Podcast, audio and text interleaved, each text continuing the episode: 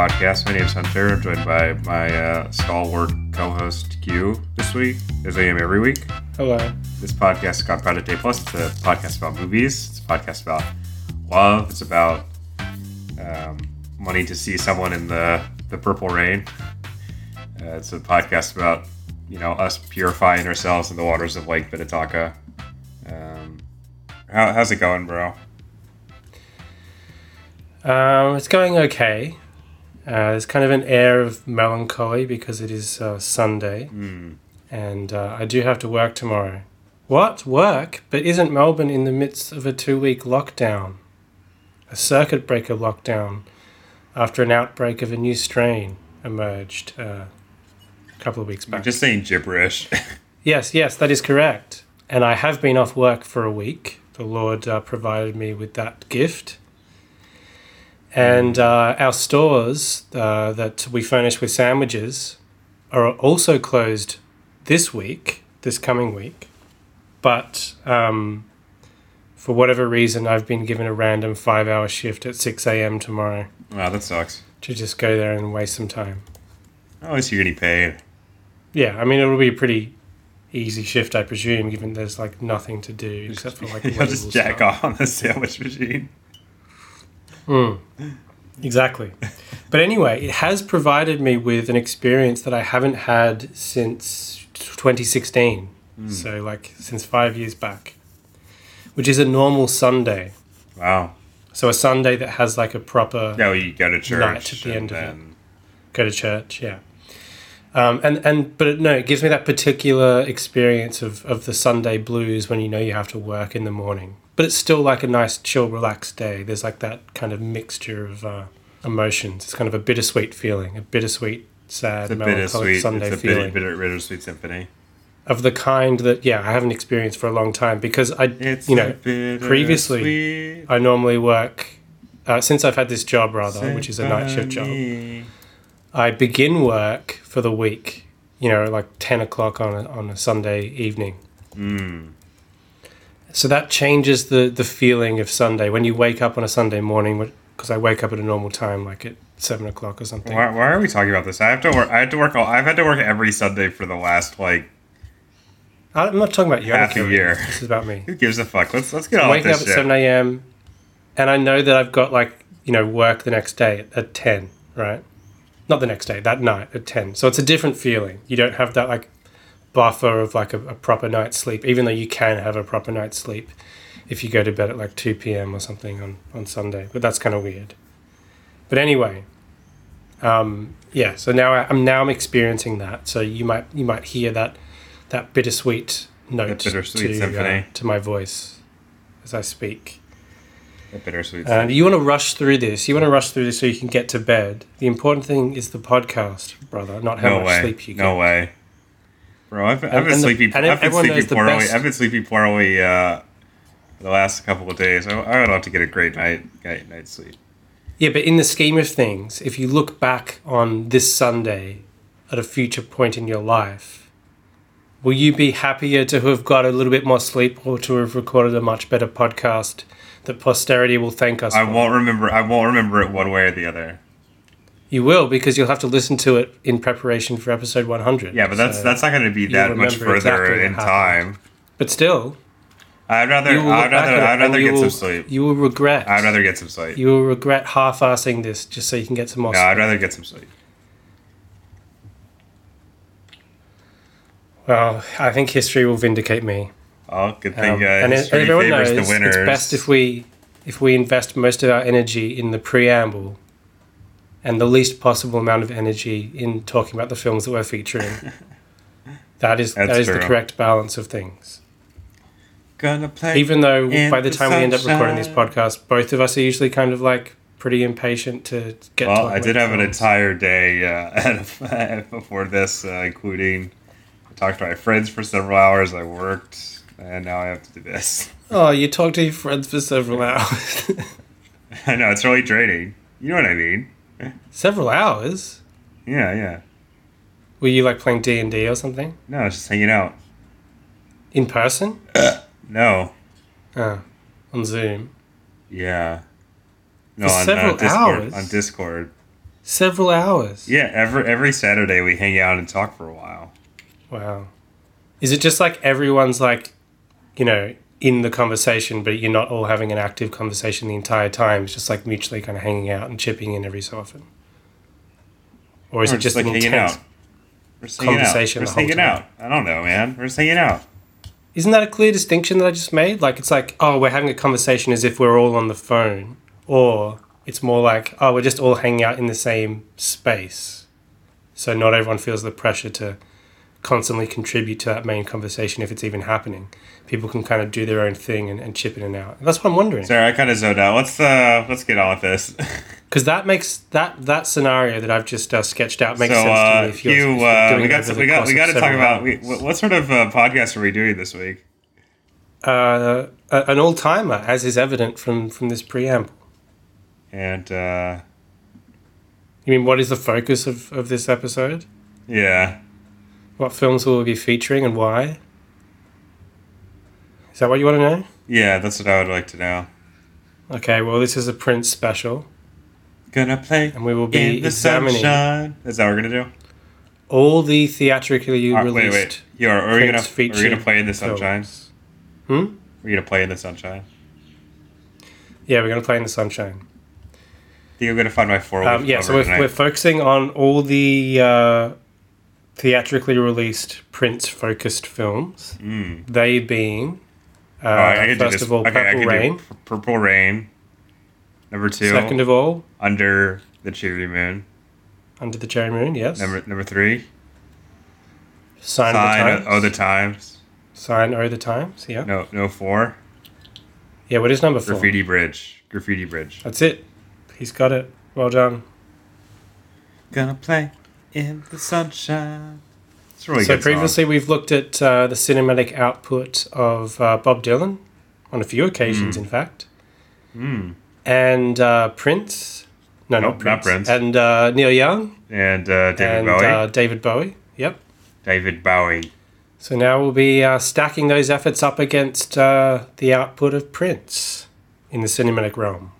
Uh, but first, yeah, I think I think we have to uh, uh, put a gun to our head, or put a gun to your head specifically, and uh, and uh, pull a trigger, and also discuss what happened with the uh, non-bullet of last week. And also, um, Yeah, also decide if we have to what what uh, old segment we're gonna do this week. yeah, and also load up another old segment, yeah, from the vault. It's kind of fitting that we're opening a vault. Wait, which one did we do? We did Burn Hollywood Burn last week, right? We did Burn Hollywood Burn, yeah. Okay. It's fitting that we'll be opening another vault. Not another vault, the same vault. It's fitting that we'll be opening uh, a vault on Hmm. this episode because um, Prince is someone who famously has a vault of his old because recordings. the uh, the because the website princevault.com was a valuable resource for formulating my trivia questions. All right, um, but uh, wh- which do we do first? The uh, old segment or uh, uh, roulette? Let's get the old segment out of the way. Um, so we'll be opening a vault as rich as Prince's himself. And, and we're, um, we're equally as prolific. bringing back an old segment. Do you have the random number thingamajig? Yep, yep. Mm. So what have we got left? What are we in store for potentially? We got Air Diaries. yep, We got Armor of Gods yep. and Two Poli- classics. Polita Story. three, three, three classics. All right, you ready? Yeah. Okay, on a one it'll be Air Diary, or sorry, on a one it'll be Armor of Gods. On a two it'll be Air Diaries, and three it'll be Polita Story. Okay. The answer is three, Polita Story. Well, that typically came in between the two features, didn't yeah, it? so we got we got to save that. Uh, Yeah, we'll save that. and in this case, we should do it after we do the first two features. yes. So Uh, following Under the Cherry Moon, Polita story. Yeah. Uh, now we got to move on to uh, to roulette.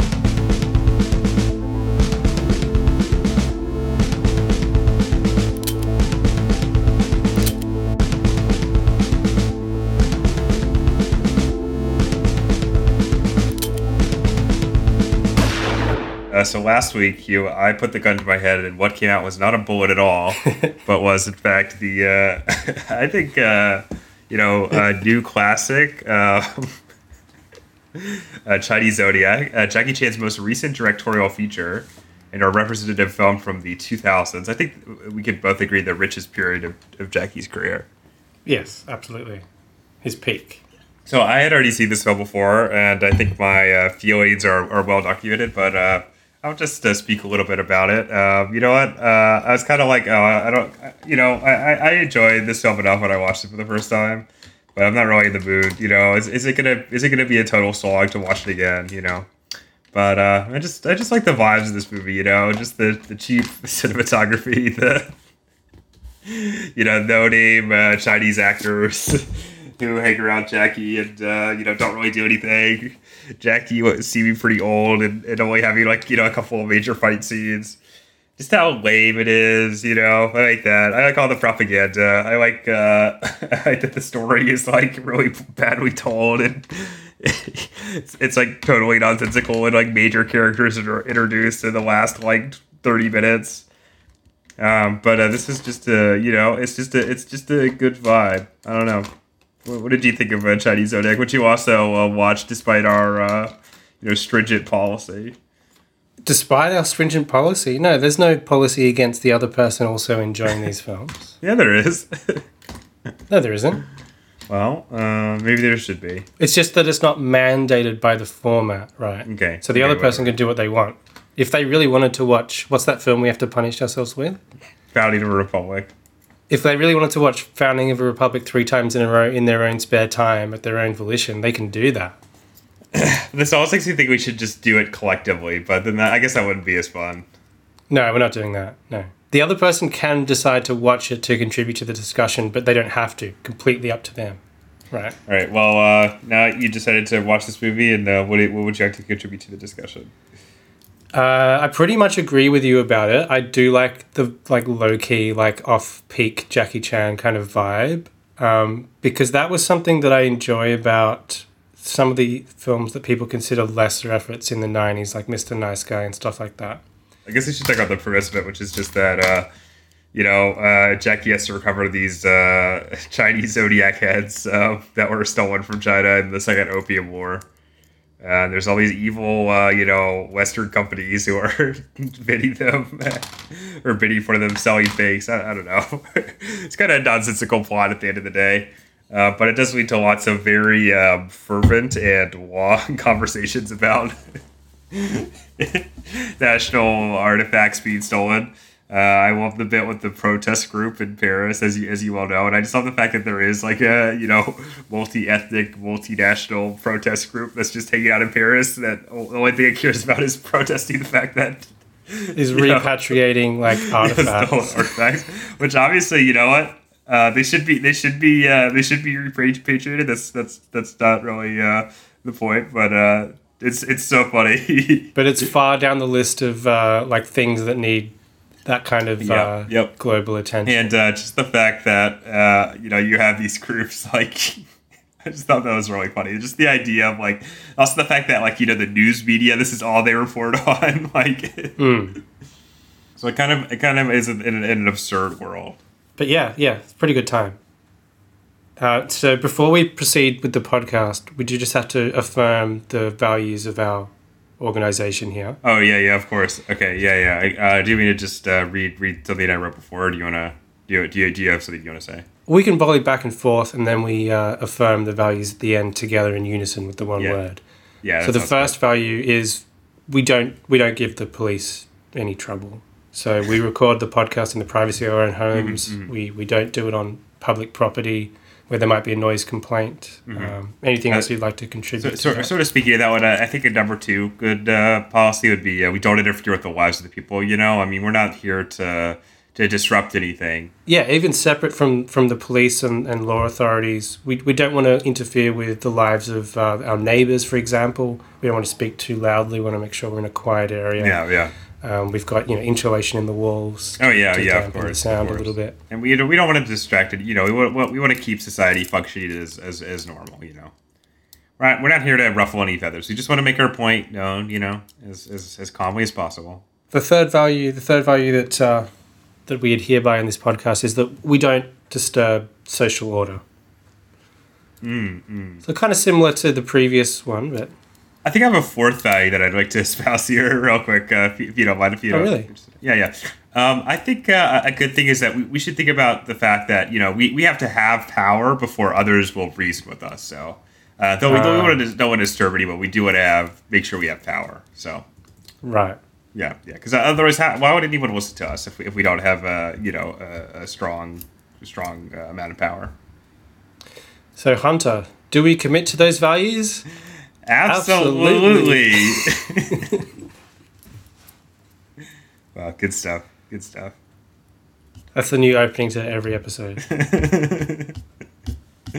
Yeah, if if this music could get Chinese copied, it's pretty funding. I'm all for it. Hmm. Be the official, uh, you know, podcast of the People's Republic of China. Yeah. Now I put the gun to my head. Hmm. Do I not? you do indeed.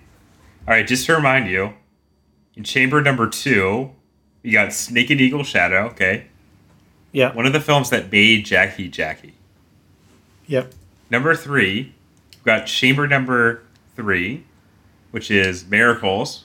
Probably his uh, most indulgent film, a remake of a uh, Frank Capra movie in the 30s. Okay. Number four, you got the aforementioned Mr. Nice Guy. All right. And in, uh, number five is the uh, Bullet, which is to say Founding Republic uh, three times. All right. Got those numbers lined up in your head? Yep. All right. So let's get this here. Okay, are you ready? I'm closing my eyes because I don't, I don't want to see this. I don't want to see it. Okay. All right. I'm clicking generate. What do you think the number's going to be, Hugh? What are you What are you hoping for right now? Um, I'm hoping for a miracle or Okay. miracles, as it were. Okay, I'm hoping that you get a a Republic so I don't have to watch it. All right. Okay. Got the thing here. I'm clicking down the mouse.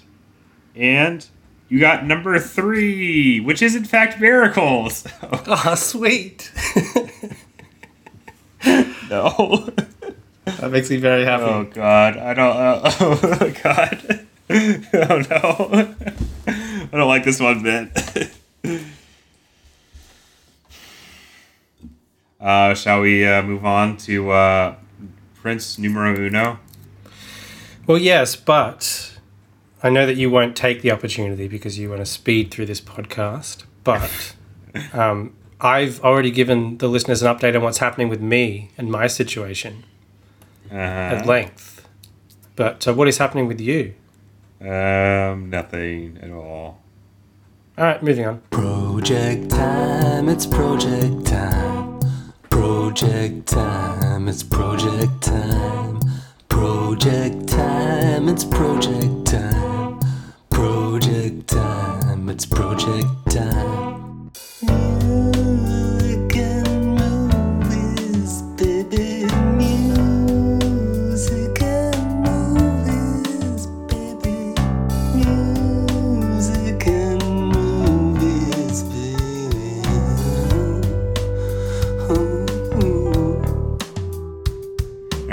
So let's talk about Purple Rain. Well, let's talk about Prince first briefly. No. We don't need to go into huge detail here, but we need to just establish our Right. uh, respective credentials when it comes to the little man. Okay, I think previous to this week, I had uh, listened to exactly one Prince song. Mhm. Maybe, maybe two. But I really listened to only one, which is 1999. Good song, you know. Um, maybe I'd heard Kiss on the radio sometimes. I don't know. But that's about it. Didn't really think about him. Didn't really care. That's it. Okay. What about what about you? Uh, I have quite a storied history with him. I had this kind of weird, ambivalent relationship to his music when I was a kid, and my brother and I were watching his music videos Hmm. uh, on TV because that we were kind of like a little bit put off and threatened by the sexual energy on display. I guess when we were like prepubescent kids. And, and then, and then after weird. after you reached your maximum height, you're like, oh, he, he's just you know he's, he's about as tall as I am, so he's perfect.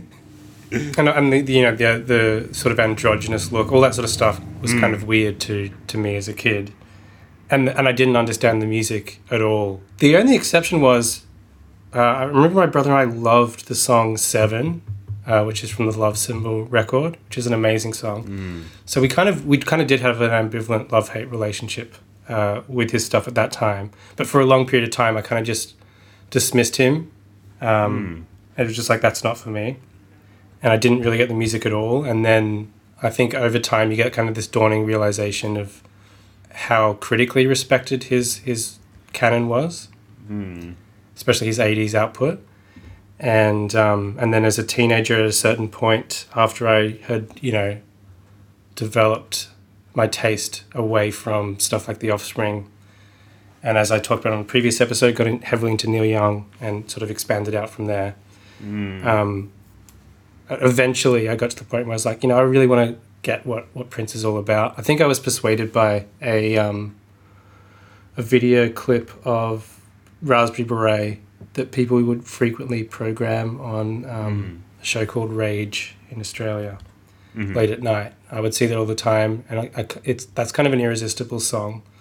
And I think if you're kind of put off by the less melodic, sort of funky workout Prince material that I was as a kid, it's hard to resist, you know, the the joy, the pop joys of something like Raspberry Beret. And I was like, I kind of get it now. And then I wanted to dive deep. And the first album that I, I bought was indeed Purple Rain. And then from then on, I became quite a big fan. And I think I own. Well, but it's funny you say that because you're you're a pretty small guy. I'm taller than Prince, though. But Prince has probably had sex with more women than you have, so I'd say undoubtedly. Um, you can gauge my level of fandom uh, for a particular artist by how many, you know, records I have of them respectively in my collection. And I think Prince, I might have the most Prince records of any other artist. well, he certainly he certainly you certainly have the most uh, to choose from with him. The contenders are Neil Young and Bob Dylan. They're probably the three artists of uh, whose records I own the most of. Uh, let's see. Well, let me just look at my record collection right now. All right, so I have one by uh, Kiko Yano. Okay, uh, and then I have two uh, CDs here that I got for free in my lobby. Uh, let's see. Oh, uh, uh, let's see. Distant Worlds one and Distant Worlds two, um, which are both uh, Final Fantasy records. Uh, they're just are like compilations that have been like orchestrated. Um, so I think I think I have to go with Final Fantasy being my favorite musician of all time, based on based on your methodology. I didn't say it was a universal methodology, but it, it well, I'm just using I'm just using I'm just using your methodology. I don't understand why you're why you're being such a so so prissy about this. Yeah, all of which is to say that yeah, he's one of my favorite artists. Hmm. Along with the two artists we focused on previously. We got we got to start doing some of my favorite artists. Unfortunately, mine have not been especially prolific in uh, music in, in uh, film. So Was that Fanny, Final Fantasy movie? that's true. we should do an episode about. There's actually two Final Fantasy movies. So well, there's actually three. Uh, I think two of which I've seen. All right, let's talk about uh, Purple Rain. Let's do it. All right, uh, insert your great Prince uh, uh, homage right here. Daddy's a brute now, and mama's a sight. Dancing all night. The time is wrong, the revolution is right. I'm gonna sing my song, the band is so tight. Oh baby. Is the water too cold? I got purple coat. Right. Minneapolis, 1980s. The kid, who is played by Prince, is a uh, act at a nightclub, played by a real nightclub. Uh, Which real nightclub? it's called First Avenue, right? Yeah, that's it. And uh, it's a real uh, nightclub that Prince actually played at uh, and made famous. So basically, he's there. Uh, another act is uh, Morris Day. Uh, playing a character named No, the act isn't Morris Day. The Day. time. Yeah, yeah, whatever. Or Morris Day and the time. Yeah. Either way. And uh, Morris Day is playing a character named Morris Day. The Time are playing a band called The Time. Yep. Uh, and the kids' act is called The Revolution, which is also Prince's backing band at this time. Yes. Um, and there's isn't there supposed to be another act? I inventing this? Yeah, there's another act called um, uh, The Modernaires. Oh yeah, yeah, that's right. Dez Dickerson and, and the Modernaires. Hmm. Dez Dickerson was in the Revolution, so Okay. uh, Prince founded the time, right? or he brought them together Yes. anyway. So it's all it's all Prince Prince projects basically. he's the Svengali behind it all. yeah, yeah. And uh, basically, yeah, the kid is uh, kind of on the outs because his music is too weird. Um, or at least that's what the uh, the you know in, the diegesis of the film. You know, That's what the film contends, yeah. yeah. Um, you know, uh, we got we got to ignore the fact that you know Purple Rain is, is one of the best selling albums of all time, and uh, you know the film was the you know set- one of the highest grossing movies of the year was released. So But kind of unexpectedly, I would say. Like, no one wanted the film. They did, and it was pitched and, and written by people who hadn't made films before and stuff like that. So. yeah, like uh, Prince's manager at the time. Well, he became Prince's manager later on, I think. Are you sure about that? Yeah, it's not. It's like Albert Magnoli, who who directed it, was not like Prince's manager, who then became a director for this film. Oh, huh. There was just a later that. point where he acted as Prince's manager or something like that. Wow, that's funny. That's funny. I, I don't even remember why, but like they met for Oh, they this met for project. he didn't bring his manager in to direct it. Gotcha. So, gotcha. that was um, that was the impression I was under. And the reason the film was made is that as part of his like contract negotiations with his label, Hmm. he insisted upon being in a, a film that stars him or something like That's that. That's really funny. And it was like kind of an audacious request given that he'd only had a couple of hits at that point. He had had hits, obviously. The stuff Yeah, on 1999 Yeah. was was a breakout MTV success. But clearly, this was the thing that pushed him into the stratosphere in terms of fame. Yeah, but this was like it was still like a huge ask for a, an act of his status at the time um, to get his own film. So there was like it was kind of bizarre that it ended up being made, but it's like he he got a lot of things done by sheer force of will and Yeah, clearly, Prince is a very, uh, you know, he's somebody who will convince you to do stuff, yeah, which we'll talk about later, I think. Um, but so uh, that's not the only character. There's uh, uh, what's her name, Apollonia, uh, who's Mhm. kind of a, a drifter. Uh, comes into town and. Um, you know, Prince wants to fuck her. Morris Day wants to fuck her. I mean, there's a lot of musical numbers. Well, there's also Prince's troubled home life. Yeah, we see kids uh, the uh, uh, abusive relationship that his parents share. Yeah, um, we see his cool basement apartment in their house. um, and uh, that's pretty much the movie. There's a lot of musical performances. yeah, yeah. Uh, Mor- Morris Day makes uh, Apollonia into uh, a band, uh, which Prince did in real life too, uh, called the Apollonia Six, right? Yep. Terrible, terrible name for a band. Well, he also had a band uh, with another protege called Vanity, called Vanity Six. and Vanity was supposed to be uh, the film, but uh, apparently Vanity turned away, uh, away from her music and acting career to concentrate on evan- evangelism. Evangelism, I mean to say. Evangelism. That's right, I Okay, think. interesting. Yeah. yeah. A little wacky. Um, yeah, yeah. So that's the film, right? yeah, pretty much. Um, so I had seen this before a long time ago. Um, I hadn't seen it since. So it's been it's been maybe like fifteen years since I actually last saw it. Um, but I believe this is the first time you've seen it, correct? It is, that is correct. And this is the first time I had heard any of the songs of the soundtrack besides uh, When Doves Cry. Wow. So what did you make of it? Um, you know, I, I enjoyed this film quite a bit, actually. I mean, it's got a very uh, sleazy vibe, I think, which I can uh, get on board with. Uh, obviously, the performances are great. I mean, it's no wonder that Prince became such a huge star because, like, you know, the best bits of this movie are by far the musical performances. I think you know they're so energetic and, and they do a great job of like just capturing like just the sheer like energy and force of will that the band exuded. You know, Yeah. and he's such a he's such a fucking talent. Um, the music's also pretty great. Um, so I enjoyed it though. I, mean, I do think it is like uh, you know kind of there are parts of it that have not aged well. You know, Hmm.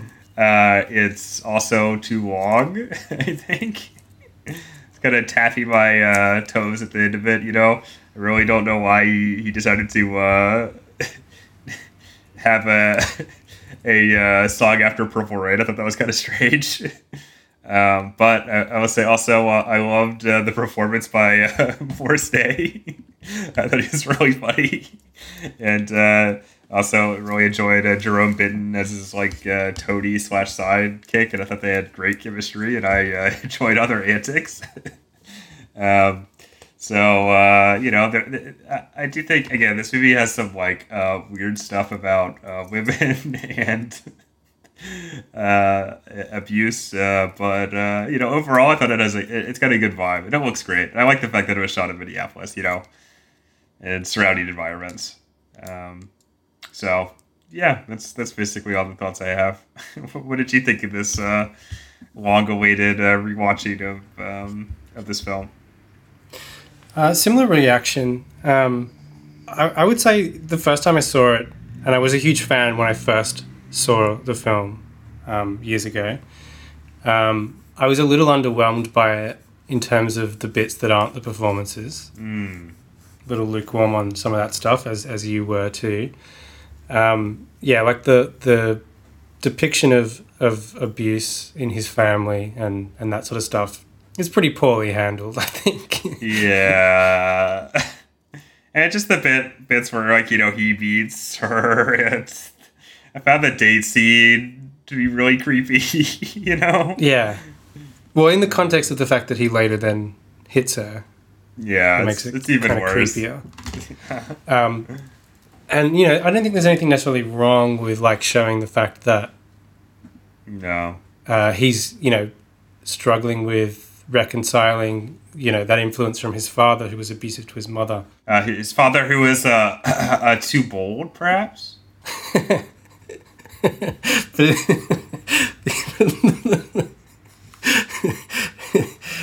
that sensitive treatment of abuse from Project Plus. what, what about his mother, who. What's the other one? She's never satisfied is also no, there. she's never satisfied. That's what I was thinking.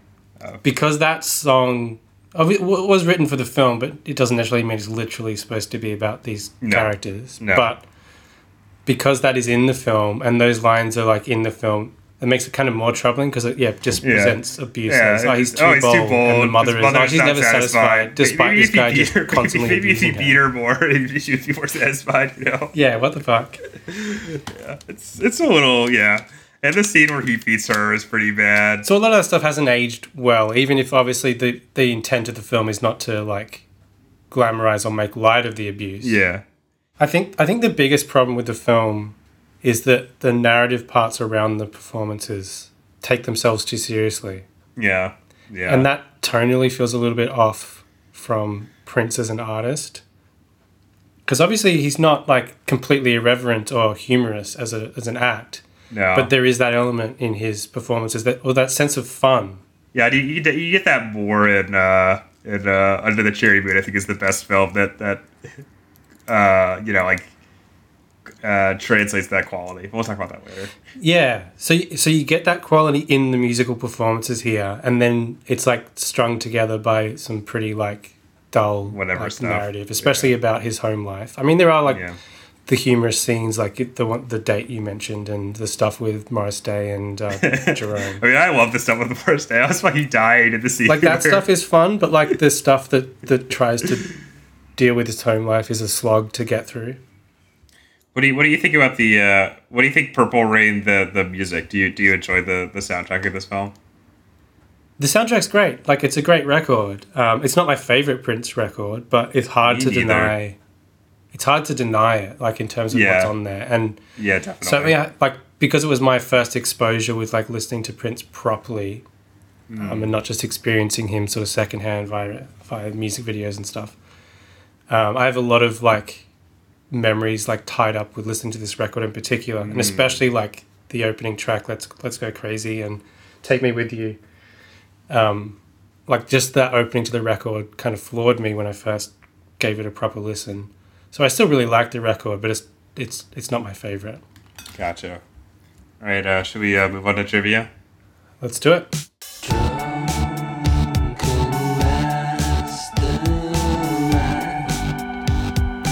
Mastermind is drunk.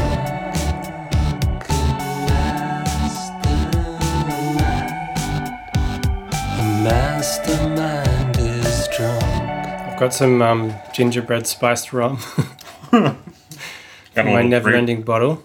Got some grapefruit um, vodka. Hit me.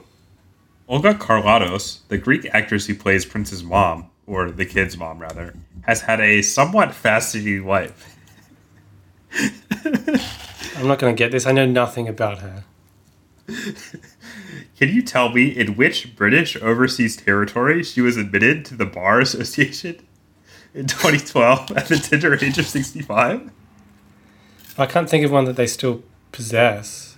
Well, the answer matter. is the answer is Bermuda, Bermuda, Ah, which is a British overseas territory. okay. right, tr- tree cup. It's a stupid question. Just you know, what, you're you, fuck you. You ask me dumb questions all the time. I tried to be fair with this one. You ready? You, you, if you had clicked on our Wikipedia page, you would have seen the same thing. You ready? Mm Mhm. Here's a nice uh, Purple Rain related question for you. What was the title of the original script? What was the title of the original script written by William Blinn? Oh, I don't know. Uh, the answer is Dreams. Mm, okay, I'll take a drink. um, okay. Though the film presents it as a lake, the famous not Lake Minnetonka scene was actually filmed on a stretch of the Minnesota River. Can you tell me which river the Minnesota River is a tributary of? The Minnesota River is a tributary of, uh, I don't know, the Mississippi Delta. Oh, you got it right. Actually, it is the Mississippi. Really? yeah. wow. See that I didn't think that question was unfair because it was you named the major American river you'd get. like, Yeah. all right.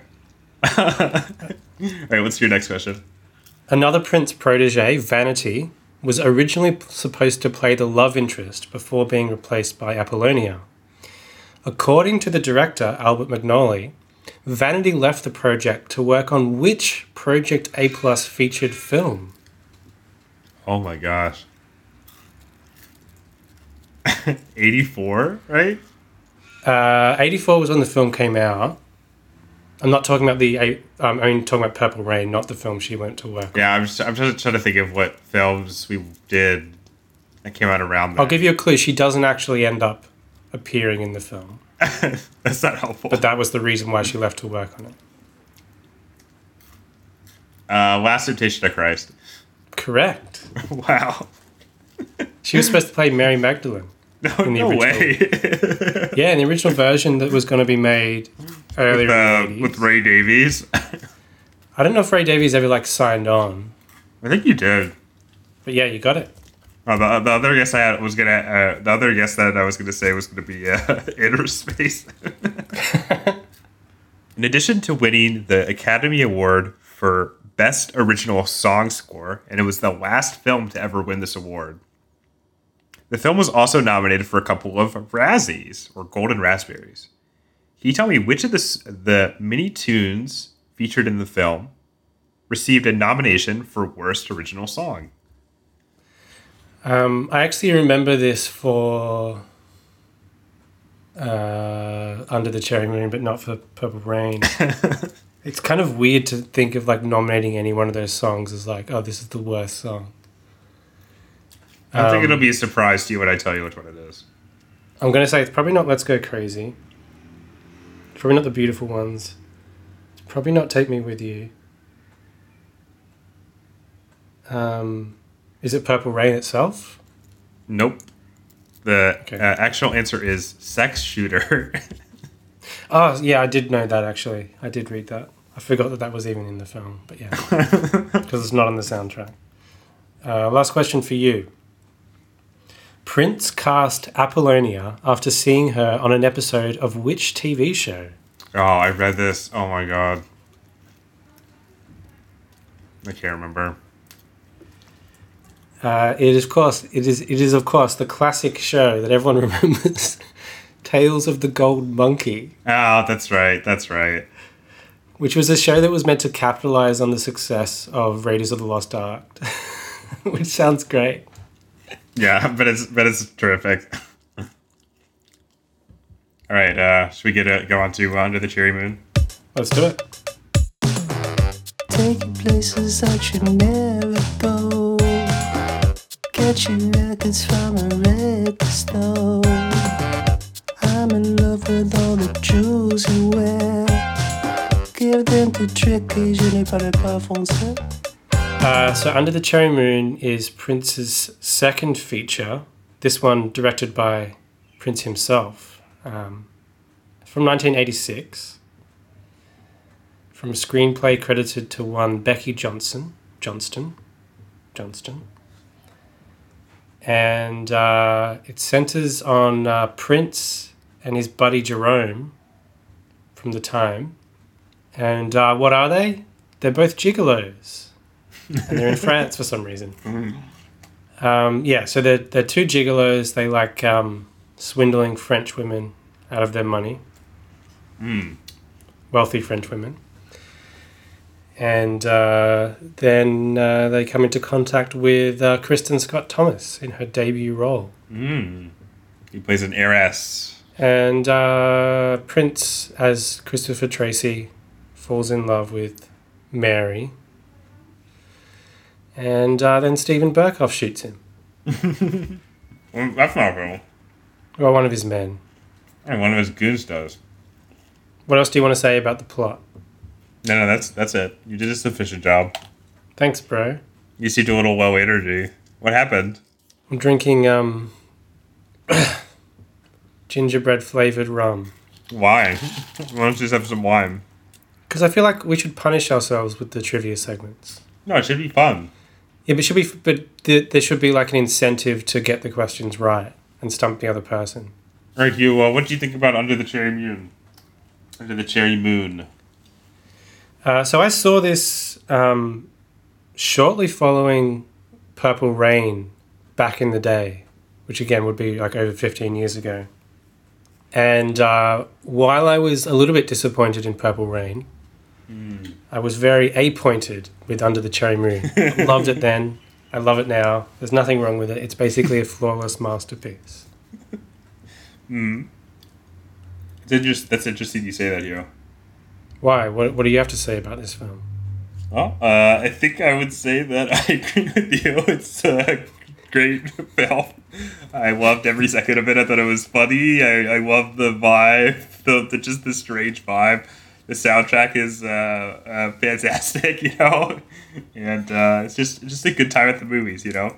It, yeah, it beats Purple Rain on all fronts. Like it corrects the problems of uh, Purple Rain's narrative, that sort of self-serious quality that, that didn't work particularly well with Prince. I don't think. Yeah, it might be this very weird, goofy comedy Yeah, That's, that doesn't take itself seriously at all.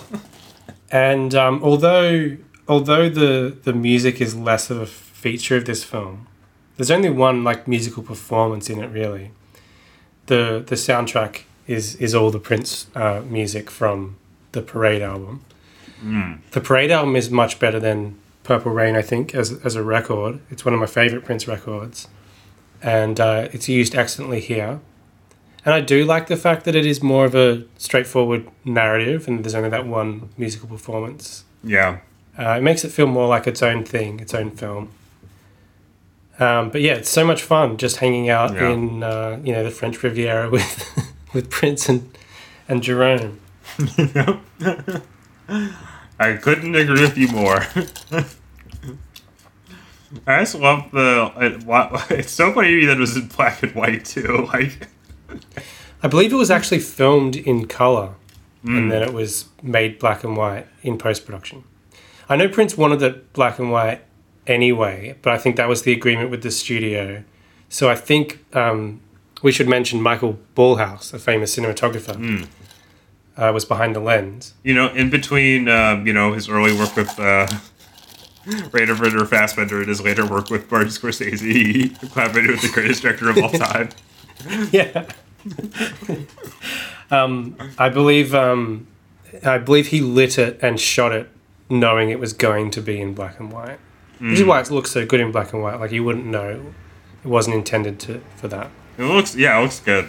Um, but yeah, I think they leaked some like test footage where it, you can see it's in color, and also like the video for Mountains, the actual released like MTV clip for Mountains is in color, It's in color. and it's the same footage that we see in this film. But uh, unlike, you know, Purple Rain, where at the end of it I was like it's ready to go, you know, there's too many songs. Today did Purple Rain. This movie has the best, the best possible note to end on. You know, you listen to this great song, you're tapping your foot, everyone's having fun. It's great. Yeah, Mountains is such a great song and a great note to end the film on, especially after like oh he, the main character's died, like Prince gets It's like, ah, it's fine. You know, But then it's like ah he's in heaven playing Mountains, who cares? Like it's all good. it's such a funny note to end the film on. You know, and really undercuts like the any any tragedy you might have felt from like watching him die. Like, I couldn't find any like direct quotes from Michael Ballhaus about this. I did find an interview with him that's all in German where they actually ask him specifically about his experience. And um, I tried to use that uh, Android Google Translate feature, uh, which did sort of semi work because it's like a kind of bad photocopy of this uh, magazine article in German. Um, but basically, whatever whatever was able to be rendered in English was fairly hard to make heads or tail of. So, unfortunately, until one of us learns German, uh, I know a will little German. Well, I can send you the the magazine article, and you can translate in real time. yeah, yeah, sounds great. I guess it did to me. Fine. Give me one second. There's Here you go. only mountains. All right, so I'm sending you an interview with Michael Ballhaus in German. Uh, Hunter, you know German Okay. very well. You're fluent. You're going to translate in real time for us. Uh, it's ich hatte, I had uh, uh, the cameraman uh, Michael Ballhaus uh, CD. Um, uh, he had in a TV interview. Um, uh, okay, that's all I got. How was that? Well, I think that definitely uh, enriches our understanding of uh, his involvement on this film. I love the scene where where they're eating dinner, and Prince is like, "I'm not afraid to die," and then Jerome's like, "Are you afraid of bats?" And it's just the camera pans up, and there's just bats at the ceiling. I thought that was so funny. Especially given his later involvement on the Batman soundtrack. It's true. Um, but I, I really can't imagine like wh- why do people not like this movie? Was it, is it just like because it's not Purple Rain, or I just don't I just don't get it. It's so much fun. That was part of the problem, certainly. Um, like it was a it was a commercial flop and a critical flop at the time. Yeah. um, and the fact that it wasn't like centered on perf- musical performances as well is another issue. And I think I, th- I think it, it it definitely has like a camp quality, which can kind of be at least at the time was like kind of problematic, you know. Yeah, But which I love. uh, I think also people thought that on its own terms, like as this like romantic comedy drama, it failed, and many people, even the people who now defend the film, usually point towards the lack of chemistry between um, Prince and Kristin Scott Thomas. I mean, they're not exactly wrong, but who cares? Like, It's certainly like I wouldn't say the script is magnificent. Yeah, but but it's just the energy that Prince and Jerome bring to it. You know, they have they have great they have great chemistry. It's just like you know you're watching these these guys like just live it up. I don't know. I, I thought it was like delightful. You know, Yeah, there's like great music. There's a great atmosphere. you're just like hanging out of this in this wonderful world. The performances are fun. We haven't really talked about Prince as an actor yet. Like we didn't really discuss that in terms of Purple rain He doesn't really do much acting in Purple Rain, so No, but like I don't think he's a bad. As musicians go, I don't think he's a bad actor. Like certainly, like his charisma is still evident. he's kind of he kind of reminds me of Bowie to me. You know what I mean? Where he's like he works as like a presence. They've Yeah, got kind of an androgynous uh, aura that they share. You know? yeah. Like they work as a presence, even if like technically they may not. be Yeah, the they're not not at delivering proficient. lines. Yeah, but he he's so fucking funny in this Not movie. bad. And he's fun. In, there's a lot of fun in this movie. You know, is is the film like a believable? But no, it's like this weird like fantasy film. So who, who cares about like that, that? That sort of like realism is so like distant from what's enjoyable about it. You know. Yeah. and it just looked like it was a lot of fun to, to do this movie, you know. So, so yeah, I I give it my highest highest remarks. Like, yeah, it's just just absolute delight from start to finish. I was reading about the fact like he's watching all these European art movies when he was making this film, Uh, um, and old Hollywood uh, films as well. Obviously, people have compared it to uh, Fellini, mm, um, but apparently he was also watching Eraserhead. I think he was also watching Eraserhead. really? yeah, maybe, maybe that's what influenced him to, to switch it to black and white. You know, it's it, I, I feel like I feel like I could watch this if I was having a bad day and it would just like you know really uplift me. Be like, yeah, yeah, I you know? agree. Yeah, it's like it's like the perfect lake. It doesn't outstay its welcome at all. And Danny's just so tremendous. All right, um, do you want to move on to trivia, or do you have anything else you want to talk about? Let's move on to trivia.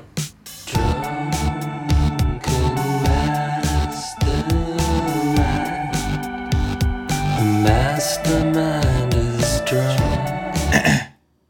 Speaking of the Razzies, Under the Cherry Moon was nominated and won several.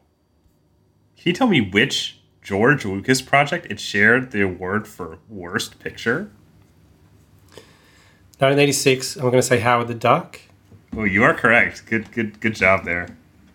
All right, I'll, I'll drink up.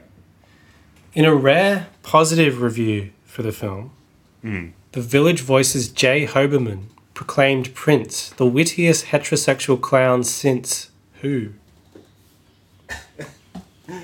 Um, I'll, I'll just say Chaplin. I don't know. No, Mae West. Mm. Uh, I guess I'll take another drink. Actually, J. Hoberman is is quoted on the back of my uh, recently purchased Blu-ray. So, and uh, it's hard to disagree with this quote. A highly enjoyable circus. Prince's fun is infectious. That's 100 percent true. Yeah. All right. My second question goes a little something like this. Francesca Annis, the actor who plays Miss Wellington, has had a storied career. Can you tell me which David Lynch film she has a leading role in? Is it The Elephant Man? It is not The Elephant Man. The correct answer is Dune. Ah, okay. She plays Lady Jessica, a film that I just bought on uh, Ultra 4K Blu-ray. Another Uh, uh, next question. film audit that I adore. All right, let's hear it. Who was originally cast as Mary's father before being replaced by Steven Berkoff? Hmm, I want to say. Uh, ooh, I got, to think about this one. Uh, I'm No, pretty sure uh, it's, it's Jared Stamp. Yes. right, you ready for my last question? I hope it's the same. Can you tell me, okay, which Star Wars Episode 1 The Phantom Menace actor was originally slated to play Barry's father, but quit a few weeks into production, necessitating the casting of Steven Berkoff? Well, yours is better phrased than mine, but the answer remains Terence Stamp. Mm, you're correct. All right, I'll, I will drink to that.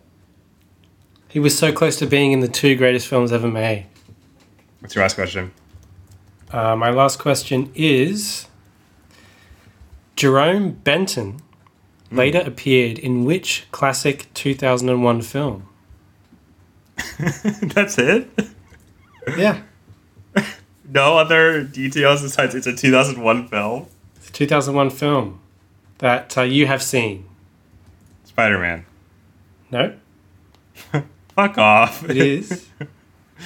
That's anonymous. I will say it's like it's Project Fuck A off. plus worthy. Fuck off. It's Spider Man. No, it's uh, Jay and Silent Bob Strike Back. no. okay, that's that's funny. It's funny you say that. All right. and shall we uh, move on to uh, Sign of the Times? Or I guess we have to do Police's story first. Police story. Pass a piece of pizza, baby. I want some pizza. Lay me out a slice. Fetch a Fallon feature for me. It's a police story. Dig them fights. Right, you. Did, did you eat? Did you eat pizza today? Well, not today, nor the previous day, nor any time recently. Really, did you? nope. Sweet. All right, moving, Back in the moving vault for you. Pass a piece of pizza, baby.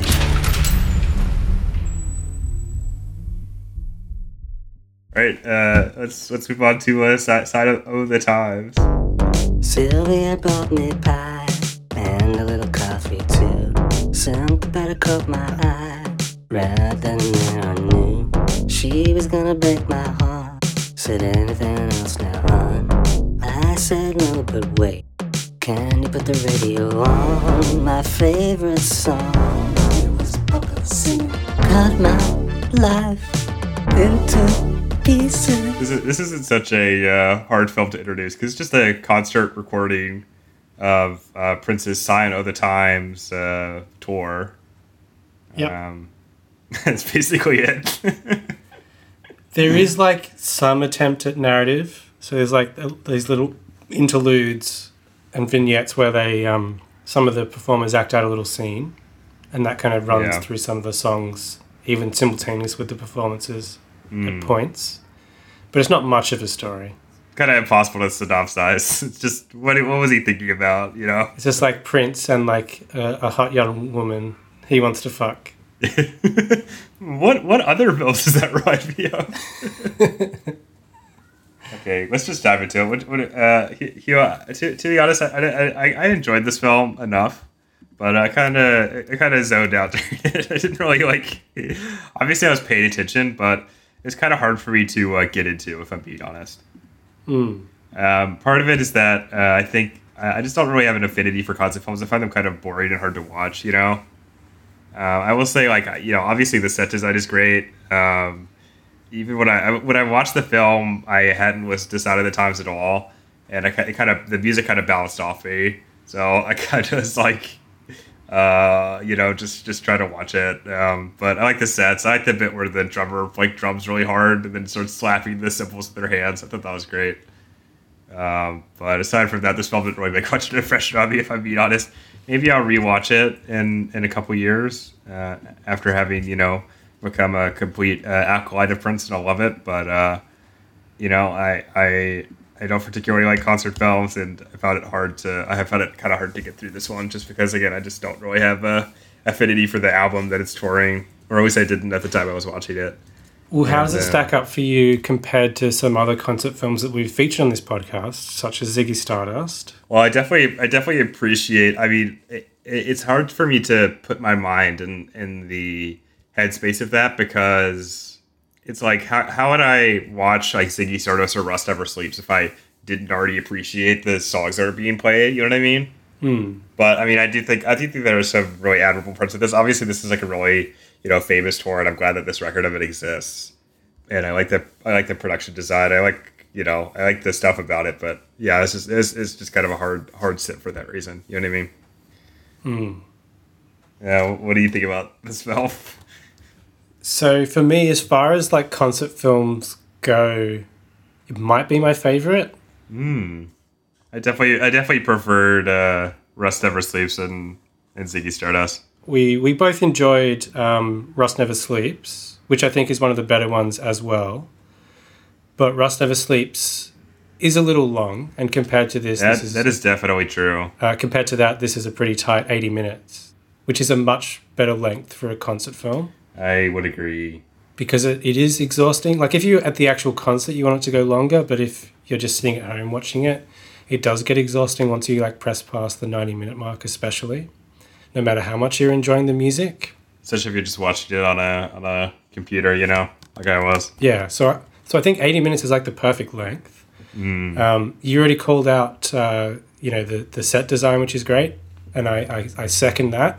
I love the atmosphere of the, the stage performance, um, and the the aesthetic that goes hand in hand with the excellent cover image for the Sign of the Times record itself. Um, feels like a nice piece with that. I love all the costumes that Prince wears and his choice of his use of color. Yeah, his sure. costumes in particular, uh, which sort of contribute to that palette that was established by the record cover and the, the set design. Um, some really excellent performances here. Many of which were not actually live; they were done in the, in the studio. Well, the the music was all live, right? I think so. Although I'm not sure about the vocals. I know. I read. No. I think. I think it was all. I think it was all live, and they synced up. They they synced up the performance to it later. You mean they're performing to a live recording? To audio recorded in Rotterdam and Antwerp. Ah, So okay. That that makes it almost more impressive, in a way. I could tell the vocals weren't live. Hmm. Just like you can tell from the proximity to the microphone. Because if you don't actually have to like sing to the microphone, yeah. um, singers tend to like just sort of do their own thing in a way that would not quite work if you were really conscious of how close your mouth needed to be to project and that sort of stuff. So it was clear that, that something was, was off there, but it doesn't really feel like a cold recreation of something. It still feels like an amazing performance. Yeah, I, I agree. I find it's really interesting given that there is that level of artifice and it's not just Yeah. capturing an actual performance yeah, for sure. in the same way. And it, yeah, just learning that, uh, even though I noticed something was off with the lip syncing, um, it doesn't make it feel like a lesser experience. And maybe it makes it a better film because they had that control when they were filming those sections in the studio Mm-hmm. that they otherwise may not have. I mean, I could do without some of the interludes. I don't mind them there to kind of establish a mood, but when you actually like hear the dialogue, I, I could do without that. Yeah, it's pretty, pretty, pretty corny. Especially sometimes it, it happens over the top of a performance, like you, they they cut in the dialogue and it sounds really stupid. Yeah, definitely. But I didn't mind like the mood and the idea of like Cat being a character that's kind of introduced with this as a new protege. Um, that was that. There's a there's a fun element to that as well. Um, but yeah, I think I, I prefer it to pretty much all other heralded concert films like Stop Making Sense and stuff. I, I, I, I, prefer I prefer uh, Dress Over Sleeps and and Ziggy Stardust. I think, but we'll see how I feel in a couple of years. You know. Anyway, uh, should we do some uh, trivia? Let's do it.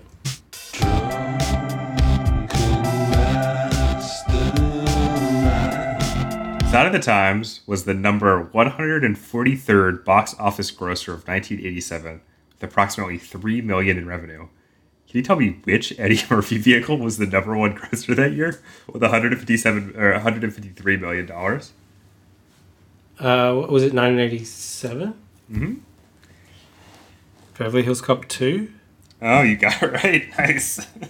Really? Mm-hmm. Wow. That was the number one film that year. I never would have gotten that question in a million years. What was the title of the 3 LP version of Sign of the Times that was rejected by Warner Brothers? Crystal Ball. That's the one. Yes. All right. You ready for my second question? Mhm. Though the film was intended to be shot on location in Rotterdam and Antwerp, most of the footage proved not to be Prince's to yeah proved not to be to Prince's liking, which led him to reshoot the visual track of the film mostly in Paisley Park. Can you tell me the suburb of Minneapolis where Paisley Park is located? I can't even think of a place. The place is Chanhassen.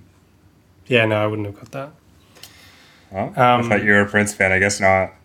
You don't even know where Paisley Park is located. Prince disbanded the Revolution prior to the release of the Sign of the Times record and the film of the same name. But which member of the Revolution remained in the band and appears in this film? Uh, Wendy, right? No, Well, I don't know. it's Dr. Fink. Oh. Well, never mind. I'm wrong. I don't know who that is. The guy on keyboards wearing doctor's scrubs and a stethoscope. Uh, well, I never would have gotten his name, so. okay, are you ready for my last question? Mhm. Though most of the film is comprised of original performances, one song is represented by the inclusion of its promotional music video. Which song is that? You got a look. Uh, I, I don't think I can give you credit for that, actually. Why? Because uh, the song is actually. Uh, you got the look. That's what I said. you know, you said you got a look. I didn't say you got a look. It's you got the you look. did. You said you got a look. We can listen back to the audio. I know what we I will. said. We will. I've never and thought the song was "You Got a Look." Why would I say that? that's that's what you said. It's not what I said. That's what you what you said. No, that's what you said. Like the and uh sound pretty similar, and that's probably what you heard. I accept that. That's not what I said. Whatever. I'll, I'll drink. All right. What's your last question? Uh, my last question is: You're gonna get this. Am I? pretty easy question that you've already answered. okay. Basically, the film was originally intended to document live performances in two European countries. Can you name either of these countries? Hmm, I can name both of them. Actually, it's Rotterdam and Antwerp. They're not countries. oh, Belgium and the Netherlands. Yes. But I have to take your first answer. No way. No way. Suck, suck my D. Moving on. Angel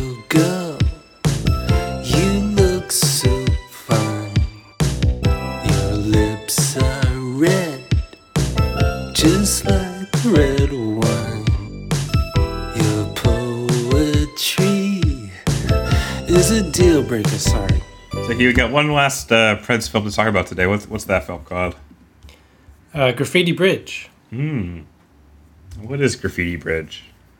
Well, actually, a Graffiti Bridge is a uh, bridge that used to be in Eden Prairie, which is another suburb of Minneapolis.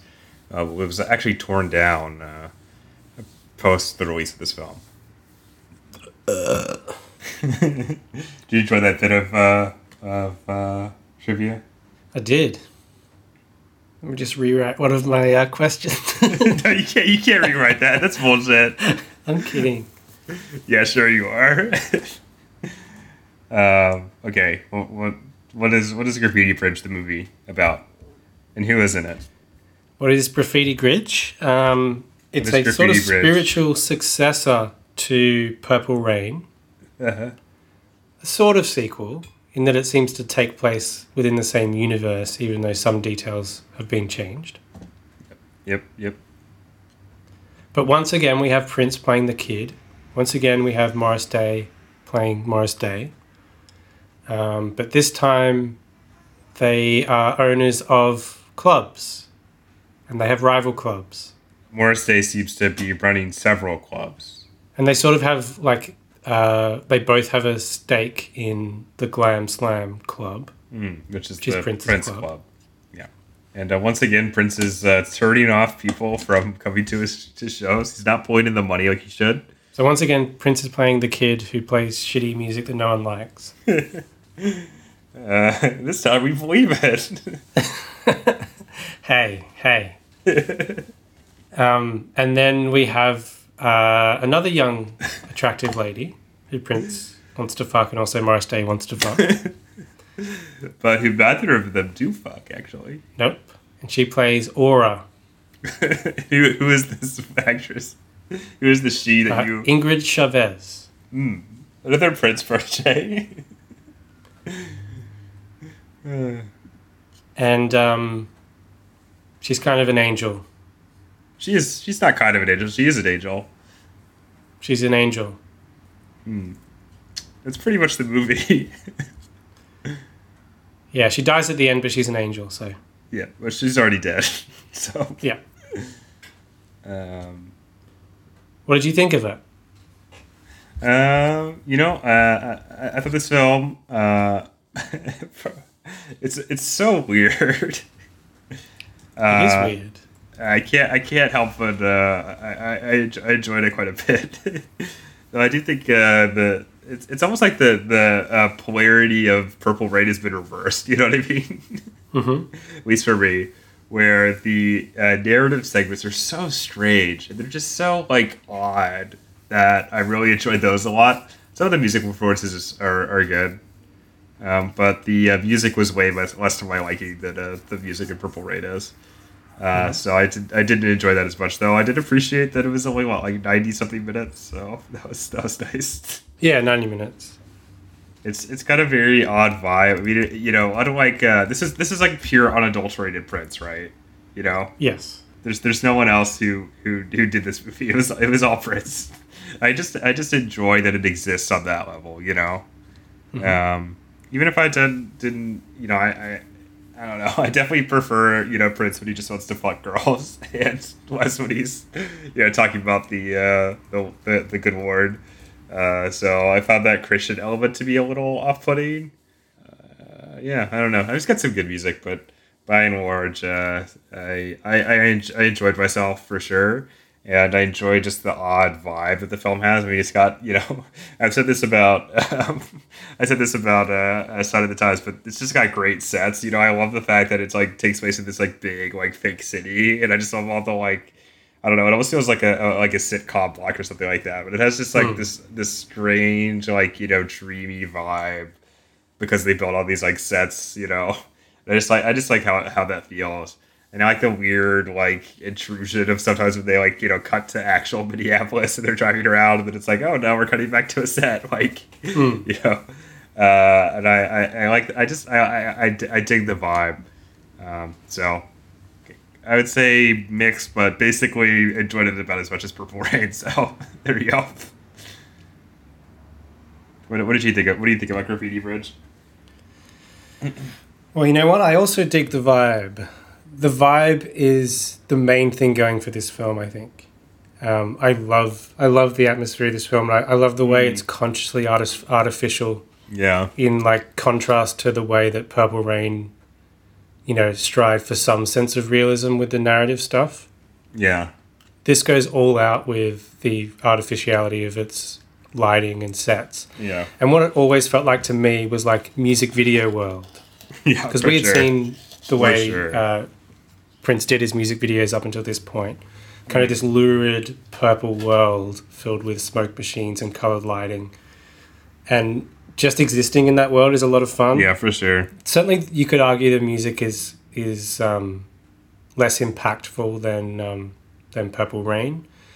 Um, but there are some some great performances on here, and it does feature some of, at least one of Prince's best songs, I think, "Joy in Repetition," which was originally part of the recording for the three LP Crystal Ball Mm, I that was pared down for Yeah. Sign of the Times. Like, did not uh, leave an impression on me at all. I think Ingrid Chavez as Aura is kind of a, a more rounded character than Uh, Apollonia. I don't, Maybe uh, not rounded in the sense that there's any depth to it, but Uh, she's less- not there. She's not there just to get fucked by Fritz. Like, yeah, less less of a conventional sort of like you know Prince protege love interest character. I do like some of the music, like "Thieves in the Temple." That's a good song. It is a good song, yeah. Yeah, but definitely, definitely the vibe, the the vibe of the music is is not. And I just think Prince just looks really strange in this film. You know what I mean? Like, I kind of get like a, a, a like pastor vibe to him to some degree. You know, and that's part of the part of it's like the music that he's playing. But I don't know. I just think his outfits like. This is definitely an era where yeah there was there was more of an off-putting quality to the way Prince sort of presented himself. Um, Mm. But I still kind of dig that weird facial hair that he has. that looks like it's painted on. It's, it's yeah, it's quality. very odd. because it's so sculpted. yeah, it looks very. It's really hard to do.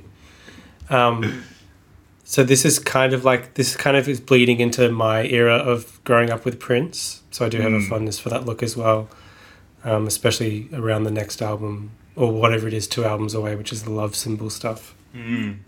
But I, I, I would say I much prefer this to Purple Rain. Mm. Like this is a better version of what Purple Rain wanted to be, where it's, it's you really get to see what Prince would have done if he directed that. I think I, I, think if if the if you- you added the music from Purple Rain to this film, it would be perfect. But Hmm. I, I, yeah, I just it is the I just kind of zoned out during all most of the musical performances. I'm sorry to say. I really I did enjoy the one uh, time song though. Uh, what's it called? Love Machine. I thought that was pretty enjoyable. Yeah, Love Machine's good. Love Machine's good. There's actually it's a good three time songs that you probably zoned out during the other two. But probably. yeah, Love Machine I like. I actually like quite a lot of the songs that are featured on it. And I did just Mm. listen to while I was writing the trivia questions. I've listened to the whole soundtrack record, Mm. which is like way too long, like most of his '90s releases were. Mm. Um, but like song to song, there's always something to like in pretty much everything Prince has Mm. ever done. So even the bad stuff, you can still find something to enjoy with. Songs like "New Power Generation," which was one of the singles, I quite like. Yeah. I like "Elephants and Flowers." Um, it sounds very reminiscent of um, Michael Jackson's "Black or White," which was actually released Mm. after this. So I thought it was like, and he, and he wears like a black and white costume. I thought, is that like a comment on that song? But it actually predates it. So Uh, Michael Jackson just ripped him off. yeah. Um, and Joy in Repetition, as I said, I really like, and Thieves in the Temple. So there's there's some good songs there. Mm. Um, and I, did, I, I even quite dig the, the second tier vibe of some of the time stuff. And I wish this movie had more of. I wish this movie had more of the Morris Day, like Jerome energy. You know, like they do have some Yeah. fun bits, but it, it definitely feel it's definitely pared down from Purple Rain. mm, Right. Uh, I don't. I don't have anything else to say about Graffiti Bridge. I would definitely. Yeah, it's it's a fun time, but uh, you know, if if I were to recommend one movie for this batch, it would definitely be Under the Cherry Moon, like by far. yeah, if you're only going to watch one, that's the one to yeah. watch. Which is the perfect Um, synthesis of fun and music, I think. But in regards to Graffiti Bridge, we'll leave you with this quote from Prince himself. Mm. He said uh, that it was one of the most, uh, no, one of the purest, most spiritual, uplifting things I've ever done. It was non-violent, positive, and had no blatant sex scenes. Maybe it will take people 30 years to get it. They trashed The Wizard of Oz at first, too. so read that. Uh, so that's from um, 30 years. How? What is it now? It's it's 31 years after that. 31 years. There you go. Yeah. yeah. All right. Uh, should we move on to trivia? Let's do it.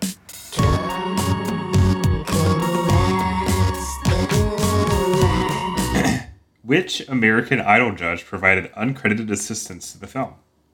American Idol judge. hmm Oh, sorry. Which former American Idol judge? I'm going to. Uh, uh, what's her name? Waiting. What? I'm waiting. Paula. What's her name? we should have had time for, for this segment. All I remember is Paula.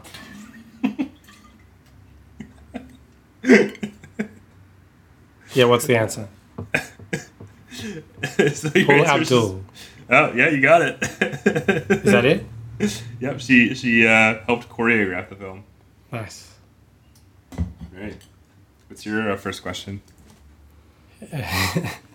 The bridge of the title is based on a real bridge that was located in which part of Minnesota? Mm, Eden Prairie. Correct. All right. Uh, like Prince's other cinematic endeavors, Graffiti Bridge was nominated for a number of Razzies. Can you tell me which shock comedian fronted vehicle, which also co starred Morris Day, won the Razzie for Worst Picture the year it was released? Do you want the name of the film Yeah. or the name of the comedian? the name of the film. Because I remember the comedian is um, that shitty comedian. Forgot his name already. the name of the film. And it's like the adventures of someone of what's his name. This is the second question in a row where you've done this. What the fuck is his name? I've forgotten it already. He's in a Woody Allen movie. I know who he is. Like I, I read about it. I was like, oh really? He's in A Star Is Born. um,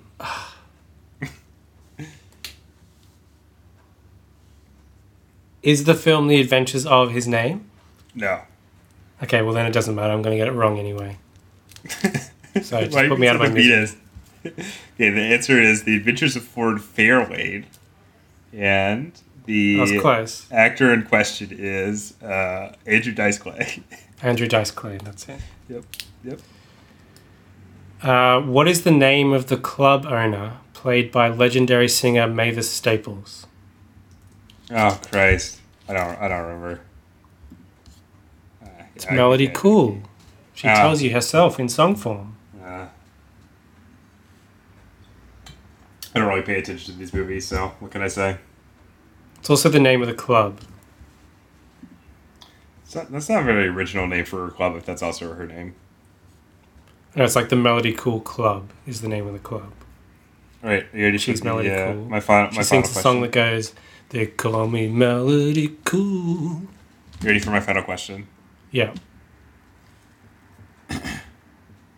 Aside from the other two Prince projects we've discussed tonight, I guess aside from the other other one Prince project we discussed tonight, Morris Day has had only limited appearances in film. Can you tell me which film of the next Project A Plus series he has an appearance in?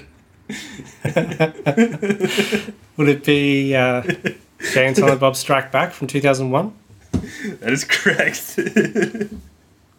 I can't believe that movie was released in 2001. The buildings fall down, Jay and Silent Bob comes out, you know, like what's, what's going on? One balances out the other. yeah, yeah. Order is For sure, restored. for sure. World you know, you know, yeah, yeah. Well, yeah, well, you know, the God, takes and he give and he gives. You know. All right, what do you what do you got for me, bro? After collaborating with Ryuichi Sakamoto, Ingrid Chavez married which famous musician from Japan? Um, uh, uh, I, my my mind just like went completely blank. Uh, I I don't know. Uh, the answer is, of course, David Sylvian. Oh, really? Yeah. Did you Ah. like the genius way I phrased that question to mislead you? Yeah, fuck, fuck, fuck you, man. I really like David Sylvian. Actually, he's got a, his solo records are pretty good. He's on, um, I mean, Japan, the band at least, and I think David Sylvian appears on it as well. Um, he's on that Akiko Yano record that follows Tadaima, Hmm, that's interesting. which hasn't been released by the French label that's releasing in the West yet. So you'd have to buy an expensive Japanese copy. But I'm waiting for it to be released. That's okay. He lives in uh, in in uh, America now. Who? David Sylvian. So they all live in America now.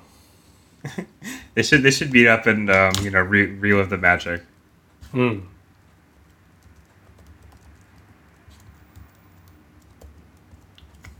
All right. Uh, uh, should we move on to bonus features now?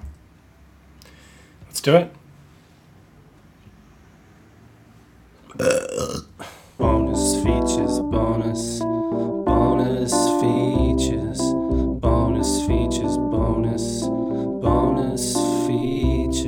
features. Great. Let's start with the two films that we uh, watched together, shall we? Okay. Uh, oh, I guess we got to talk about the Batman uh, music videos before we do anything else. Oh, yeah.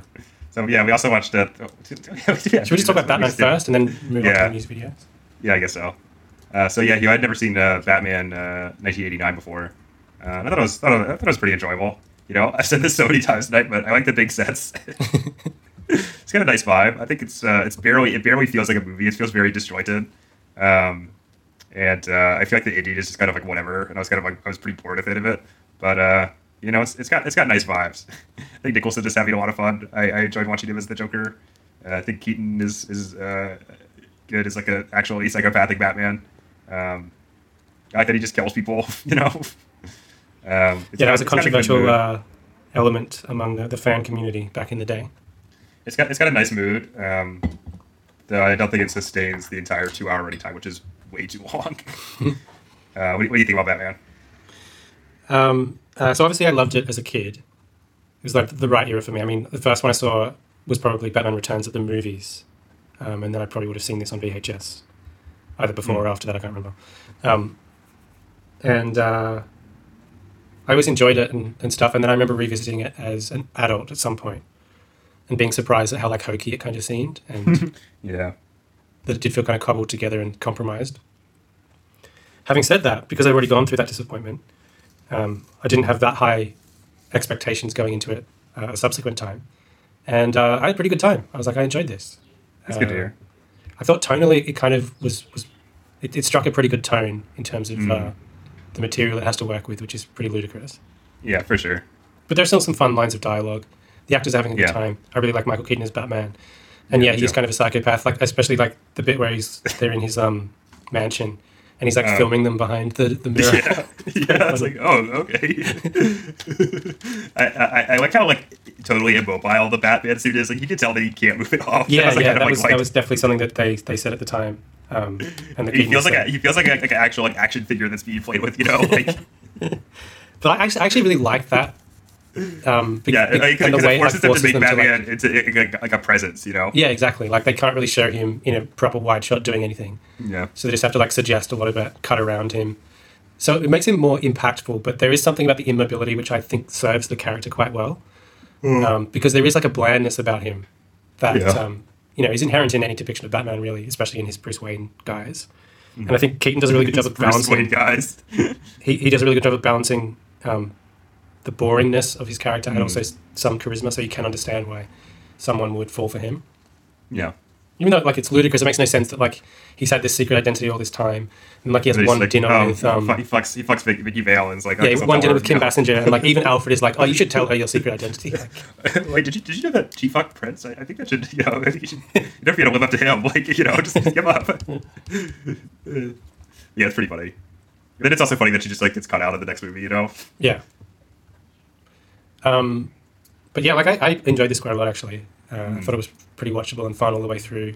I didn't even Hmm. I- I find was- it as incoherent as I did previously. I, I, I was vibing with it until like the last thirty minutes. And I was just like, who fucking cares? Just get Yeah, the the climax hour. a, is is a bit like poorly It goes on forever. It's boring. It doesn't. Matter, who cares? Like, I've heard that that was actually a, a reshot sequence. So, uh, You can kind of tell that there was like a lot of studio interference and yeah. And probably And, uh, it, difficulty it, did, it did make me want to watch uh, Batman Returns because I've heard that one's like way more of the quality that I enjoyed about that, the first one. You know. Well, the thing is, I watched Batman Returns straight after this because I was like, Hmm. I was curious about that as well. Like, how does this hold up? Um, now that I've, I've got a different perspective on the first Batman, Hmm. I didn't enjoy it as much actually. really? yeah, That's funny. I, there's still stuff I really like about it, like especially Hmm. Danny DeVito's performance as Penguin, and I think you should still watch it. Yeah. yeah. Um, but the like extent to which it has that like Tim Burton, Danny Elfman Mm, uh, fairy tale vibe actually annoyed me Yeah. because I kind of hate that aesthetic a lot. I, I, because I, of- I don't. I, feel very neutral towards it. I don't really care one way or the other. I did used to like like Tim Burton as a kid, and then I got like way out of See, I, I never went through a phase with them, so I feel like I could probably enjoy his like non-shitty films more. You know what I mean? Because I don't have the Yeah. same like like disillusion period. but yeah, that that kind of put me off this time. Um, and um, the the relentless like need to kind of um, give everyone an origin story that is like dumb Mm. and not even actually related to what was originally in the comic books is kind of uh, annoying too. Especially like the origin story of Penguin and it, the Penguin one's kind of fun. The origin story of Catwoman is so stupid. You have Pee Wee Herman. Pee Wee Herman's in it. He's good in it. Doesn't have a line though. Um, He was masturbating the entire time. But like this is the problem in the original film. It doesn't matter so much just because it's all stupid. So who cares? And I'm not like, a, oh, this has to be like. It's not a real film. But like it is kind of stupid. Like Yeah, the fact Joker that the. Joker's origin has to be first of all, Yeah, he has to be the killing guy who shoots Batman's parents, which is stupid. It's, But no, also it like, oh, the reason he's the Joker like, is because he fell into this vat and it burned off his I mean, I, skin. I It actually, I actually, I actually don't like that that much. um, you can kind of understand it as well from a studio perspective because there was no Yeah, guarantee this was going to be a franchise. You you just need to make this. there, you know? That's why they killed off the Joker. Otherwise, they wouldn't have. Yeah. You just need to make this a moneymaker. No, he, he was he was uh, gonna come back in the sequel to Batman Robin that never got produced. oh, was he Nicholson? Yeah, Wow. I, I I think so. I mean, it was like a he was gonna be like a hallucination or something like that. Oh yeah. Um, but like that, that is like taken to a dodgy extreme with uh, like Catwoman's origin in, in Batman Returns, which maybe I won't spoil for you if you don't Mm. Who gives a know. fuck? No, I, I know it. But it is funny watching the way like that uh, Tim Burton transforms Michelle Pfeiffer into uh, Helena Mm. Bonham Carter. you can kind of see why they hooked up, um, even though we're together for a even despite the, the difference in the hair color, like she basically turns into like the, an undead zombie bride kind of person, Mm. A corpse bride, if you will. a corpse bride, yeah. Which is very dumb. Apparently, apparently Bowie was in contention to play Max Shreck in, in Batman Returns. too. Really, that would have been great. Walken's, fine Walken's pretty that as great. But uh, no, this is even better. He declined in order to be in uh, Twin Peaks Firewalk with me. Mm. One of the best uh, roles, best films, you know? I was also quite tired watching Batman Returns, and maybe that contributed to my um, Mm.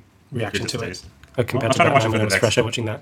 Um, I'll try to watch it. I'll try to watch it uh, for the next episode. I do like that Batman is like even more marginalized in this film because Mm. that's kind of the point of his character is that the rogues gallery is more interesting than he is, and he's kind of defined as like Yeah. this straight guy in opposition to the, the, the crazy villains, and that's really taken to the extreme here. He feels like quite uh, even more sort of placid and um, marginalized in this film. Um, Mm. Once again, like especially because you've got Catwoman who is able to do like these acrobatic maneuvers, and he's still stuck in that like rigid batsuit that can't do anything. You know, I, I, I did I did actually watch uh, Batman Forever when I was a teenager, so I have fond memories of that film. Maybe I'll revisit that as well. I, I definitely saw one of the Schumacher ones of the movies. I can't remember if I I've saw never seen uh, I've never seen Batman and Robin. But yeah, anyway, that's I feel like I- I Batman, I that's probably Batman Robin. All right, we gotta talk about uh, Prince's music videos. Yeah. So uh, Prince did three music videos uh, for this film. Yeah, so he was commissioned to do the soundtrack. Mm. Um, I believe they were using some Prince songs uh, in like a, a working cut of the film, Mm, he's got to do the. and he was kind of commissioned to come in and do like new new songs to replace Mm. them. There was also at one point, this is funny. At one point, the concept for the soundtrack was supposed to be that Prince and Michael Jackson would collaborate, yeah, yeah, and the Prince would do like the funky Joker kind of songs, and the Mm. ballads that were more about I don't know the love story on, on Batman's perspective or Vicki Vale's perspective were going to be handled by Michael Jackson. Oh, mm. Alas. And alas, that didn't happen.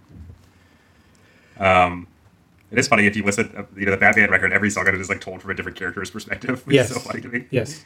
And he, he wasn't watched- commissioned to do an entire record either. Prince just was like, I he was just like, I'm gonna do it. That's great. That's so funny. Anyway, uh, so we watched three. Uh, we watched the three music videos that resulted from this, right? Yeah. Uh, which are "Batdance," "Party Man," and "Scandalous." And uh, let's see. In two of the films, uh, Prince plays a character uh, who's named what is it? What is this character's name? Is it Spooky Electric? Gemini. That's it. Oh, Um, Gemini. Yep. And uh, let's see. Both the music videos are kind of just you know, Prince. He's like hanging out and he's doing stuff. I don't know. he's he's half half Joker. um, I, I- must say that uh, despite them having like you know kind of a, a narrative, uh, the the two music videos for Party Man and Bat Dance, I, I, I was not really that into. The music videos themselves are fine, but the, the songs themselves, I was like, okay, whatever, you know. Didn't uh, didn't, didn't particularly uh, catch with me. And then uh, Scandalous is just a like you know performance video for Prince in like a, a red suit, red like like jumpsuit, I guess, just singing Scandalous. Uh, and the song is much better, but the music video is, is less interesting. That's basically it. Yeah, it's the strongest song. Um, Yeah. like that Bat Dance song is kind of an example of the type of Prince song that would have put me off as a kid that now I, I really Mm. enjoy. But like it feels like he just tossed that off in like two seconds. yeah. Which is funny. but I, I yeah, Uh, I've come to really enjoy that kind of his even his second tier stuff Mm. from the time and this kind of genre Mm. in particular. Um, but it is a weird song, especially one that actually Yeah. charted. Yeah, that's that's that's what Bizarre. But I really And enjoyed this video actually. Like the vibe, the way he's got the half dancing. face Joker Yeah. makeup is great. He looks great in the makeup. Yeah. He does. We should have played the Joker. Yeah. Um, Party Man just didn't even like register with it. It just felt like It's nothing. basically the same. Hmm? And yeah, then is? Just a performance video. Yeah. No, I mean this the song for Party Man didn't register as anything to me. I was just like okay. Yeah, I can't even remember how it goes. It was, they're quite similar. Pretty pretty forgettable. Well, it's, it's just not it's up not the drum machine and just sort of like talks over it. Bat, Bat Dance is very distinctive in how like odd it is. You know, you have all these like bizarre like shifts in, in the in the song. You know. Yeah, it is weird. It's very strange. Uh, but, but Party Man just feels like absolutely nothing. yeah. Um, Yeah, it's kind of the thinner material. And yeah. Yeah, Scandalous is a great song though. It's got a very washed texture, you know. And it would be remiss not to share the fact that apparently uh, Prince recorded a uh, extended version of it where he uh, re- uh, included uh, sounds of him uh, making love to uh, Kim Basinger in the uh, in the in the mix. So Mm. And how, how might have that sounded? that's that. Who was that, Prince or Kim? it was both. their, their ecstasies combined, you know. Good, good. Right, uh, let's see. Do you want me to do my bonus features first? Yeah, you can do the other film we both watched. Bonus features, bonus, bonus bonus features, bonus features, bonus, bonus features. Oh yeah, we both watched the comedy. Um, it's this very acerbic and uh, pretty brutal uh, parody of uh, Williamsburg hipsters, right? Mhm. It's a movie that feels like you're watching uh, the, the death of humanity. I think is how I would describe it. Um, Uh, you probably make it sound like, like they're compelling. parodying like the you know the cliche of the Williamsburg No, hipster, which is not what no, it's no. aiming at really. It's a very specific no, type. yeah, it's, it's like a, a rich white, uh, hyper ironic, you know, um, like purposeless hipster. I don't know how to describe it that. and it's kind of very particularly oriented with you know things associated with like the anti-comedy movement that followed the old comedy movement. Yeah. I would say. And uh, it functions as kind of like a nightmare uh, Judd Apatow film as well. Yeah. Yeah. Because it has like kind of, you know, it's like brittle and really like cool protagonist. And like, unlike Judd Apatow's films where like, you know, you're like, oh, you know, this guy's kind of but he's so funny, he improvs. It's like, there's like a death of comedy, you know, like, I don't know. Yeah, it, it weaponizes that that improvised comedy Yeah. style that um, was very lucrative for Judd Apatow. Uh, and yeah, as you said, in those films, it's supposed to be oh, that's the funny part of the film. Look how, look how funny it is, Yeah. and that's why he can't look how it's really down to is, you know? watchable length. But here, like, it's like it's a lot of it's clearly improvised, and the Yeah. good thing is the type of joke that you know um, Tim Heidecker might actually make in a different context. Yeah, I mean, I guess, I don't know. He, like he certainly knows that he's like portraying an unlikable character, Yeah, and a lot of the stuff that he does in his own comedy is under the guise of a Tim Heidecker character, Yeah, yeah, bumpers or whatever. for sure. Um, but it's still like relying on his actual like comedic instincts as an improviser yeah, definitely. um, in a really effective way, so that those scenes uh, are really the heart of what this film's trying to say about the characters, as opposed to like an indulgent like diversion in the case Yeah, of for the sure. films. For sure. But yeah, and I think Tim Heidecker's really good in it. Yeah, he gives an absolutely great performance. And I, it, it is effective that he is playing this character because it's just like, a, like, you know, in the vein of, of, I don't know, like, it feels like just like a little bit, a little bit more dead than the, the characters he typically plays, you know? Yeah. Um, yeah, and I think he really uses his body well, you know, in this film. Like, I don't know, I thought it was, I thought it was extremely effective. Um, right, uh, what else did I watch? I watched, uh, I rewatched Othello and The Adventure of uh, Chicho Kozu, uh, and that's it. Cool. what did you watch, you? oh, I also watched uh, Walk Our Happy Together, which is great. That's, that's all I gotta say. Uh, so we failed to mention the fact that the comedy was directed by Rick Alverson. Um, Uh-huh. But I did watch another of his films, uh, which is 2015's Entertainment, focusing on uh, someone who's worked a lot with Tim Heidecker. As effect in the comedy. Who's in the comedy as well. Um, uh, Gregg Turkington. Mm. And it sort of focuses on. Australian. not Australian. He was born in Australia, weirdly, but he's not Australian. No. Um, Wait, what? but it focuses on like a kind of fictionalized version of Gregg Turkington's actual act as Neil Hamburger. Mm. Mm. And it was co-written by Turkington and um, Tim Heidecker as well as Rick Alverson himself. Mm. And it was quite a different style. Um, Mm. A lot of the comedy was like sort of uncomfortable, claustrophobic, sort of Mm. handheld, steady cam shots. And um, uh, Entertainment has a more mannered, composed style visually, which I found kind of boring to be honest. Um, And um, I found the, the narrative kind of less interesting also. It's kind of watchable, I guess, if you like these people. Mm. It's okay. Okay. Um, I watched Tokyo Melody, a film about Ryuichi Sakamoto, Mm. which is just like a 67-ish minute documentary available on YouTube about the making of Ooh, 67 minutes. Mm. um, about the making of uh, that encyclopedia of music record that he was making, Mm. whatever it was called, something like that. And it's very enjoyable if you're interested in him, which I am. I am. And that features a great clip of him um, performing the piano duet with Akiko Yano, his wife at the time. Hmm. But yeah, I recommend it if you're interested. I watched I'll, I'll, I'll think checking it out. another nicely lengthed, nicely lengthed, another um, Just like five good length. How would you say that? Another Properly well durationed. Well, shit. Another film that's like only an hour long is Christmas in July uh, by Preston Sturges. One of his less heralded efforts. Heralded? Hmm. One of his less celebrated efforts. Hmm. Um, but it was 60 minutes. I was like, that sounds good to me. It's about Christmas. Even better. Hmm. I did enjoy it quite a lot. It's got a fun premise. That's nice. Um, it has some, some sections that kind of anticipate what Billy Wilder would later do in the apartment, especially like showing the interior of um, sort of soulless bureaucratic focused company with the rows of like anonymous desks, um, like the famous shot in the apartment. Does that quite similarly here. Um, and it is a comment on, on wealth and class that is enjoyable. Good stuff. Watched a film called Army of the Dead Oh, we talked about that in our new sideshow. I know you mentioned this now. and a little film called Chinese Zodiac. we talked about that already. And I'm done. Right. Uh, your turn for Dragons Forever. No, no. We already did that one.